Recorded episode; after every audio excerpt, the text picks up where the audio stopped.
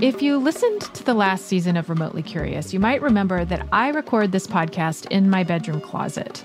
I get up close and personal with my wardrobe. I'm surrounded by cardigans, my favorite vintage jean jacket, and blouses I love. But I also realize that I never get to wear these things anymore. And it's made me wonder how has my style changed since I haven't been going into the office? On one hand, I love that I only dress in athleisure now. I can just throw on a pair of my favorite leggings and be done with it. And to be honest, I can barely tolerate tight pants or zippers since the pandemic. But I also really miss dressing up for work. Choosing what to wear used to be a fun and creative part of my day, and it made me look forward to going into work. Nowadays, I notice that even when I put on shoes instead of slippers or wear a skirt to my Zoom meetings instead of sweatpants, I feel more awake and vital, just more productive. I'm Tiffany Jones Brown, and this is Remotely Curious, a podcast from Dropbox that asks all the questions about hybrid, remote, or as we call it, virtual first work. Today on the show, we're going to talk to fashion historian Deirdre Clemente, someone who can explain the changes our collective wardrobes have gone through and tell us that this casualization, it's nothing new. But first, I wanted to hear from Dropbox creative producer Kira C. I loved high heels. I loved dresses. I would wear these all the time where people would be really dressed down. I would show up overdressed to situations. Kira has been at Dropbox for a few years now, but she was working remotely before she was with us. And back then, she dressed up for her Zoom meetings too. Around 2020, she got a new job at a corporate headquarters for a restaurant brand that required her to go into the office. Something that was really unique about that role was that uniforms were required even at the corporate level. And what those uniforms looked like were very casual. So it was jeans, and you had the option for a polo or a really oversized sweatshirt. So when I started there, it was very counter to who I was. It felt really uncomfortable, and I felt like I lost myself a little bit. During the pandemic, we were required to maintain that uniform. Even when she was working from home. And in some ways, that uber casual style changed her style outside of work too. I found myself being drawn to more casual clothing. I was always picking out oversized sweaters or oversized sweatshirts. When I left that role, I intentionally had a conversation with myself of you need to rediscover who you are through clothing. You need to go out, go shopping, find things that make you feel confident and make you feel beautiful. This is exactly where cultural historian Deirdre Clemente says we've landed after three years of working remotely. The only corporate dress codes we want to follow are our own sense of style. She's a professor at University of Las Vegas and an expert on the 20th century American fashion industry. She's written about workwear, business casual, and dress codes. Sounds like a dream job to me. And she's the perfect person to speak with about how we got here. I first asked her how she got into studying fashion and clothing. Well, like so many people, I was a crazy thrift shopper growing up. I grew up in central Pennsylvania, took my mom's car, said I was going to the grocery store, drove over to the next town because they had a Salvation Army. Eventually, she became a fashion journalist, but decided to go back to school to study clothing and history. I went to Carnegie Mellon and studied cultural history, and that's really where I got into the history of the casualization of the American wardrobe. And that sort of has become my expertise. And by association with that, I'm an expert on athleisure, have become very knowledgeable about the evolution of the California fashion industry. And uh, so I'm half business historian, half cultural historian. I'm curious now, how would you describe your style, or do you have a piece of favorite clothing? Well, I should say that my mentor is a 87 year old woman who was a black belt in high end shopping on Rodeo Drive. So most of my wardrobe are her cast offs, and we happen to be the same size. So I have a big part of her enormous collection. And uh, I would say I'm, I'm very tall. I'm six feet tall, so I love quirky outfits vintage Valentino suits, and you know what, Hoka tennis shoes because I also have four kids and I'm constantly going, going, going. They are so comfortable. It's like walking on 20 condensed pillows. They're so comfortable. It's ridiculous. I thought I got a pair of white ones and I thought everybody was going to make fun of me. And my very cool graduate students said, Oh, those are awesome. I said, She said, They're trending on TikTok right now. I said, Okay, good. Well, I want to ask you kind of a big question What in your mind is the function of fashion? What purpose or purposes can it serve? Well, I always describe fashion in a way that uh, sort of bends the knee to one of the most famous theorists of fashion, uh, this guy named George Simmel, who was living around you know 1900, 1910, and was writing about fashion. And I, I sort of t- sort of take the knee to his idea, which is fashion is this odd um, tension that exists between dressing for oneself and showing individuality, but dressing to be affiliated with a group. And that, that sort of balance is what I think drives fashion. And um, what's really interesting about the 20th century is that that's, that balance that was sort of a little bit of this, a little bit of that, has really leaned much more towards individual expression. And that's why I like to study it so much and that's one of the reasons that I'm drawn to the topic because it really does give you insight into the development of American consumerism, of American business, and the ways that society interacts with this need of ours to express our own individuality. Well, I'd love to talk a little about workwear specifically. So I'm wondering if you can describe a little bit the workwear trends of today and maybe how they've shifted in the past century. One of the biggest misconceptions I think about workwear in terms of women's workwear is that women all of a sudden in the early 1900s started working as secretaries and taking the subway in to the office and living this sort of uh, women going into the workplace. Here's the deal women have been working forever. Whether selling their labor to a shoe factory in uh, Massachusetts or as a maid or as a laundress, women have been working. So the idea of workwear, something that's worn for public presentation and not actual the function of your job, is a 20th century phenomenon as women really entered a public sphere of working. So early workwear, when we're talking like 1905, 1910, as American culture more broadly is changing to have more managerial roles, uh, more sort of women as typographers and you know secretaries and that sort of function, working as operators of telephone systems, all of these kinds of secretarial, administrative assistant kinds of tasks, we start to see women needing to wear clothes that adhere to a social standard of what they should look like in public. So those early workwear ensembles would be suits, they would be a, a, French heel, which is sort of that short, squat heel that exists up until the early 1930s. Uh, and what you're what they're doing is that they're wearing clothes that are viewed by others that can say, "Oh, she's on her way to work." Right? But you're fun- you're using clothes and you have to travel through the world to get to your office, right? So that's a huge part of what defines what these young uh, professionals are wearing in the first several decades of the century. Right. And of course, you're going with hose, you're going with a coat. Heaven forbid you would not wear your hat. I mean, you just would think something was wrong with someone that didn't have a hat on. So there's all of these sort of components to this public persona of your workwear. And this is a similar phenomenon happening with men as men in the 30s, late 30s into the 40s, sort of you sort of see them stepping away from a three-piece suit and into um, a sports coat and odd pants, as they would call it, which meant like non-matching pants. But you see this in women, and you start to see women wear sweater sets, accessorized with a little pin that they called gadgets. Uh, you would see them in uh, long skirts, but you also start to see because the rules behind clothing are changing in the 40s and 50s and into the 60s. You start to see corporate imposed dress codes where businesses are now saying, oh, people are so confused about when and where they can't wear those damn sweater sets. We better write it down and make it uh, official policy that every woman has to wear hose. This is into the, the early 60s, right? Where a lot of women are saying, I don't want to wear that. I want to wear a pantsuit. Oh gosh, that's a whole other podcast. But you really see this uh, the, the, the idea of human resources department and, and corporate management controlling what was worn in their public space that they were in charge of, right? The office. And of course, here's the big shocker women are the ones that are regulated. So you see, the men are will have something that says you have to wear a tie. Okay, thanks and you must keep a sh- clean shaved face or something, you know, innocuous like that.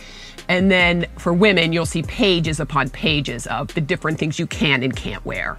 So that's really in the 50s and 60s is really where you see workwear become a little bit of a contested ground of what's appropriate and what's not. And ever since then, it's been this back and forth of what you can and can't wear. And you start to see a person driven pushback on these rules and as people more slowly define what they want. And I would say the 80s and 90s are really the signature point for that. And they sort of culminate in the end of the century with business casual. Um, and a lot of these are people driven social and cultural changes. This, is, this stuff doesn't come out of the air. It's because people don't want to wear pantyhose anymore and they don't want to wear that tie. Yeah, I don't want to wear pantyhose. I don't. I, I would have to like really dig in the drawers to get it. yeah, unless they're like sparkly, then maybe. But in any case, not not you know under a rule. So okay, Workwear has just gotten more and more casual over the past century as workers push back on dress codes and insist on more personal choice and comfort in what they wear, especially now that most of us are working from home. I read an article with you in The Atlantic about this, about why American workers now dress so casually. And I'm wondering if you could say a little bit more about how Silicon Valley and tech has played into this. Well, it's such an there's it's such a, an incredible box of cultural change. So Silicon Valley is in California, and that's a, a, key reason it was able to make these social and cultural changes uh, that start in the late 1970s as people are really realizing, hey, at these tech firms, uh, what we're really interested in is is not how you look and how we present ourselves, right? That's not our priority. Our priority is what we produce and how productive we are. So as people's mentalities shift from sort of the public representation of how their company should be and what their workers should adhere to social standards imposed by somebody else, and they move more towards in through this late 70s into the 80s a worker focused work culture that listens to the workers and also sort of in many ways allows them a higher degree of individuality than you would at, say, a bank in South Carolina. So again, this really, the, the case of Silicon Valley really shows us something that's essential to understand in the casualization of clothing and casualization of workwear in particular, which is geography matters, right? Where you are matters. What kind of job you're doing matters. So people sitting at a computer uh, for how many hours. They want these people to work 12, 15, 18 hours a day. They don't really want to have to deal with the drama of making them put on a tweed blazer in case somebody shows up. So the context of these changes is really important. And what ends up happening is that the people are productive, the uh, they're happy. I, I, mean, I've heard young people say they wouldn't take a job because there was a dress code. And this is, you know, the early days of, of that rejection of these social standards that were not created for them or for their careers or for their mentality. And they just don't work in the workplace. And that's one of the issues that sort of is plaguing workwear today is that, you know, now many people want their people to come back into the office. They want them to dress a certain way. And it's really like the cat's out of the bag. I hear you're working on a book about 12 events in history that changed fashion. I'm curious if you could share a few of the most surprising or interesting in your mind. Well, I, you know, I, I have to admit, as a historian, I really have fallen in love, and it always has played a role in the garment industry with technology. So I start the book off with the 1887 introduction of the electric cutting knife. Because what that does is it, it spurs mass production into uh, into being in a way that just, you know, it just starts to let things rip out of factories. So the electronic cutting knife enables mass production in a way that sets the tone for the 20th century and American consumerism in the 20th century. So I start the book with that and I end the book with the opening of H&M on Fifth Avenue in 2000. And you, you see the rise of fast fashion. And I talk about uh, sort of the, the ideas behind fast fashion, which is closing the gap between the consumer, uh, the retailer, and the manufacturer. I'm curious if you were to write this book two or three decades from now, do you think you would put the pandemic on a list of events that changed fashion? Or maybe another way of saying it is has working from home and the pandemic changed how we dress irrevocably? I'm going to answer your question in a classic historian way, which is to use examples from history. Perfect. the, the, short answer is yes. We will never go back to pre pandemic formality of clothing, which, let's put it this way, was not that formal. But when I think about what the pandemic really eh, did for the American wardrobe, I, I, I think back on other moments in history where we had these incredible cataclysmic happenings that shook up production, consumption, national identity at such a level that it it changed the way that we dress, right? But what happened in like let's say for example World War II is that World War II sped into existence cultural changes that had been brewing for several years. So, for example, women had been wearing pants since the early 1930s in very specific contexts. You could wear them on a picnic. You could wear them uh, if you're painting a theater set after school one day. So, there's these ideas of time and place specificness. But what World War II did was it provided a venue for people to dress a certain way that then after the war, they were like, yeah, we don't want to go back to not wearing pants, FYI. And the, the returning GIs threw their arms up. We want to see your legs. We miss those bodies. Like they felt very entitled to see these women's bodies. Mothers hated it. Fashion editors hated it. But the women themselves were going to wear these pants after World War II. They didn't give a care. So, what I like to think of that as is the idea that cataclysmic events speed into action things that had been brewing. And it, when you look at how people dress now, really what it is, it's it's the pandemic has allowed the next phase of casualization to happen. And it's also allowed the next phase of individual dress and personal uh, choice in how we present ourselves to come to the fore.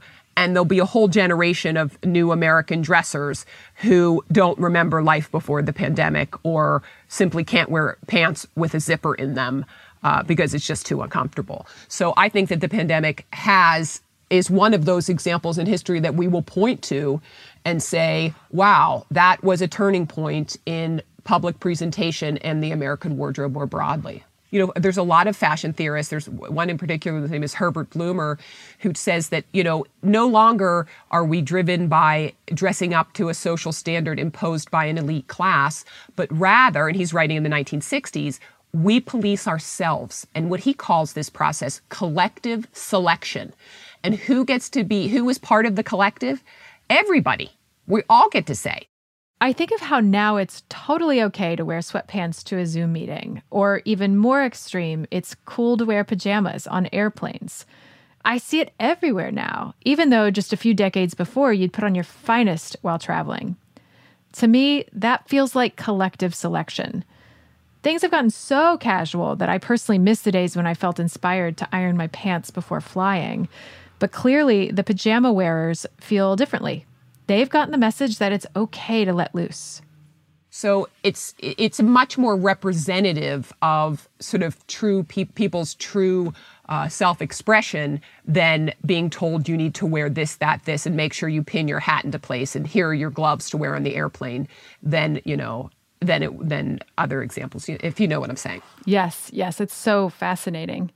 Um, somewhat related what is the strangest workplace fashion trend you've come across? The, the, the, the workplace trend that I find to be one of the most confusing and um, receives far too much credit in the, among the fashion historians is the Hawaiian shirt trend of being able to wear Hawaiian shirts on a Friday, right? In the late 40s and 50s, um, this is a perfect example of manufacturers teaming up with workplaces. Uh, there was a trend for Hawaiian produced uh, shirts, right? Hawaiian shirts, as we call them now, but they were made in Hawaii, and Hawaii was making a very strong play for the mainland fashion to pick up these shirts. So one way that came that a lot of marketers that a marketer came up with and said, okay, if we can get people have to wear them. A lot of people had them in their wardrobe by the 50s or whatever, but people ha- you could wear them on a Friday. So people started buying these shirts to be able to wear on Fridays, but it became a way that workplaces were able to put a question mark on the dress code or at least like a, a, release valve that they could say, oh, it's going to be Hawaiian shirt Friday. You're going to wear your shirt on Friday, Bob? Oh, you know I am. You know, that level of sort of camaraderie, work culture, you know, collaboration, and this idea that, hey, under these particular parameters, we can get a little crazy and wear these particular shirts. And it, you know, it really is an interesting idea because that's also how business casual got into mainstream workwear is through the idea of casual Fridays, dress down Fridays.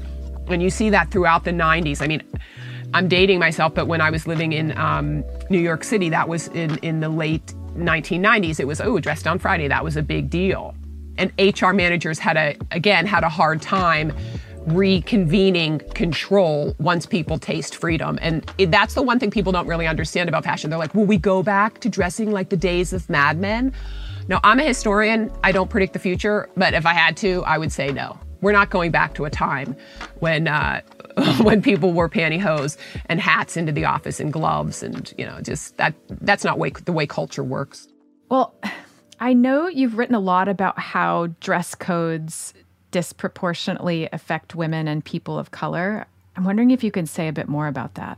Dress codes are a way for the establishment to control uh, people that they view as potentially disruptive to the way that they want their employees to look. So, obviously, on the forefront of that is women. Women showing their body, women not, and again, we come back to the pants, the, the you know, garments that are contentious garments, uh, pantyhose, uh, certain kinds of girdles. There was times that several of these companies required women to wear girdles in through the 70s that they you could be checked by the human resources manager. I mean, it's borderline incomprehensible. So dress codes are put into place to control people. And you know what's really interesting is when you think about the, the, the, sort of intersections between dress codes and race, is that a lot of times the dress codes that were imposed upon people of color were dress codes that were then had to be policed by the people themselves, right? So, for example, at Morehouse College in 1935, if you weren't wearing the the correct and usually significantly more formal clothing than the boys at Princeton would have been wearing out to the supper club, right? Uh, if you weren't wearing the, the proper clothing, your, your colleagues would be the ones who would say you're not allowed to wear that. So, a kind of self enforcement or enforcement from our peers, a bit like the idea of collective selection, where the social group decides the rules. And of course, that also happens in the workplace later on, which is this idea of uh, wor- uh, workers policing other workers or an older woman saying, Oh, you need to button up one of those buttons, darling. That's not how we do things here. So, this idea of written and unwritten dress codes, and it's usually those unwritten dress codes that really um, are much more complicated for people of color and women. I also wanted to know what happens to the idea of collective selection when we aren't physically in a group, like right now when we're spread out all over the country. Well, I think the answer to that is that's what we're struggling to figure out now, right? How do we collectively select when we don't see each other? And, you know, clothing is such a visual thing. So you don't know what Mary has on in the Zoom meeting because uh, you can't see the bottom half of her. But I mean, I think it, it I think it's it's it's part it's partly how do we decide as a society what is acceptable to wear.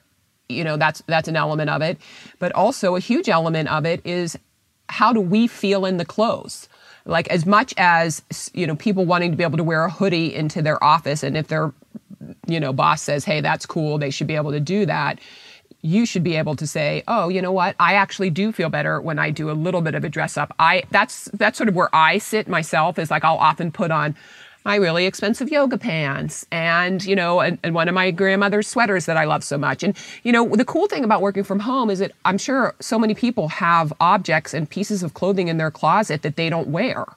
And you know maybe it's time for people to sort of go back into the closet and look at their clothes see what they're going to you know be using and try to implement some of the things that they haven't worn in a long time into their clothes and to sort of celebrate what they have and if it's something that you don't celebrate you know, give it to the Goodwill.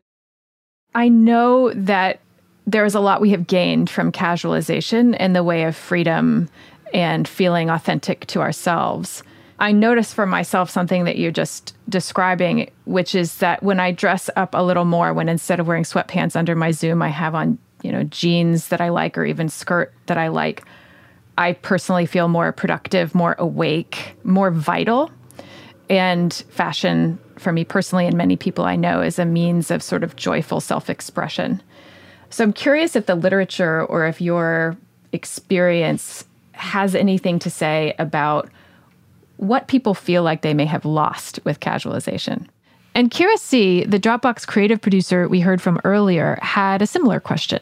So, what I've experienced in my daily life and what I'm curious about is the relationship between dress and mental health. What I've noticed for myself is on days that I am feeling more confident in what I'm wearing and how I'm looking, I'm presenting as my best self. I want to know more about what the relationship between dress and our mental health is. So there's people studying uh, labor management. There's psychologists studying what does casual clothing do in a you know it makes and some people find it makes people happier in their work environment and more comfortable and more themselves. Then some studies find it makes them less professional in their interactions with each other. So it's really like a mixed bag of literature as to the role of dress in worker productivity. But I think as culture and society moves forward um, and changes, that's not going to really be a difference. I mean, I think people need to look in the face the fact that um, this is what people want to wear.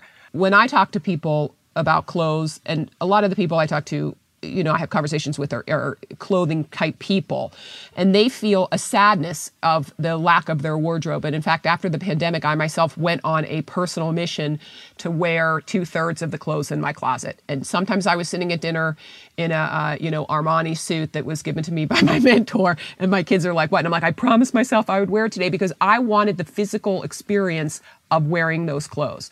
So I think there is a sadness uh, that comes from any cultural change as you live it out, right? And you realize I just don't have a use for this anymore. Um, but for the people who don't really care about clothes, there's a freedom in that, right? For the for the non-clothes horses among us, there's a freedom in not having to a maintain this wardrobe of stuff you only wear to work. So I think what the pandemic and you know remote work to a large degree has given the American consumer is the option to choose uh, a, a, path for themselves that makes themselves uh, express their own individuality. And maybe their individuality is a sweatpants wearer and that's cool. And maybe their individuality is, you know what, I haven't worn that sweater in a long time. I'm going to put it on today for my Zoom call. And you end up wearing it a couple days in a row. So, yet again, our wardrobe has just become more and more individualized. And the pandemic has sped that, you know, into existence. And we're going to be living with the ramifications of it for a long time. Well, that is beautifully put. And Deirdre, thank you so much for your time. I had so much fun talking with you. Deirdre Clemente is a costume curator and a fashion historian at the University of Nevada, Las Vegas. I spoke with her while she was sitting in her closet too. Here is this is one of my favorites, which is uh, oh. a kimono, a hand painted kimono. I'm a big kimono person. It got me thinking about the takeaways from our conversation. Number one, what we think of as acceptable to wear shifts over time. Our cultural dress codes derive from what we personally value, what the cultural elite in any given era promotes, and what the collective, all of us, choose to follow. Number two, casualization, athleisure, sweatpants at the airports, was accelerated by the pandemic, and it's here to stay. If this makes you a bit sad, as it does me, remember the good news. We've never had more room to choose what we wear. So if high heels are your love language, don't be afraid to bust them out below your desk, even if everyone else is wearing hokas or their slippers to work. Number three, the research is mixed when it comes to whether casual clothes make us happier or more productive at work. So wear what makes you feel happy. And number four, fashion trends respond to creativity. Employer mandated Hawaiian shirt day may be a thing of the past, but you could always invent a new ritual for work from home self expression, like dress up on Zoom Fridays, or something I might try wear your closet Thursdays.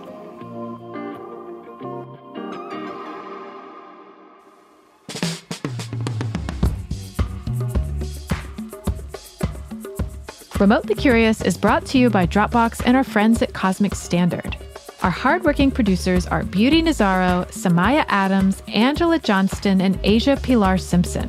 Our editor is Nina Gensler Debs. Our technical director is Jacob Winnick, and our executive producer is Eliza Smith. Our designers are April Rosenstock, Feliz Camille Tolentino, Fanny Lohr, Gabriela Tayenda, and Justin Tran. Our theme song is composed by Doug Stewart, and I'm your host, Tiffany Jones Brown. Special thanks to our guest, Kira C., for sharing her story. And for more tips on working remotely, check out the Dropbox Virtual First Toolkit at remotely curious.com.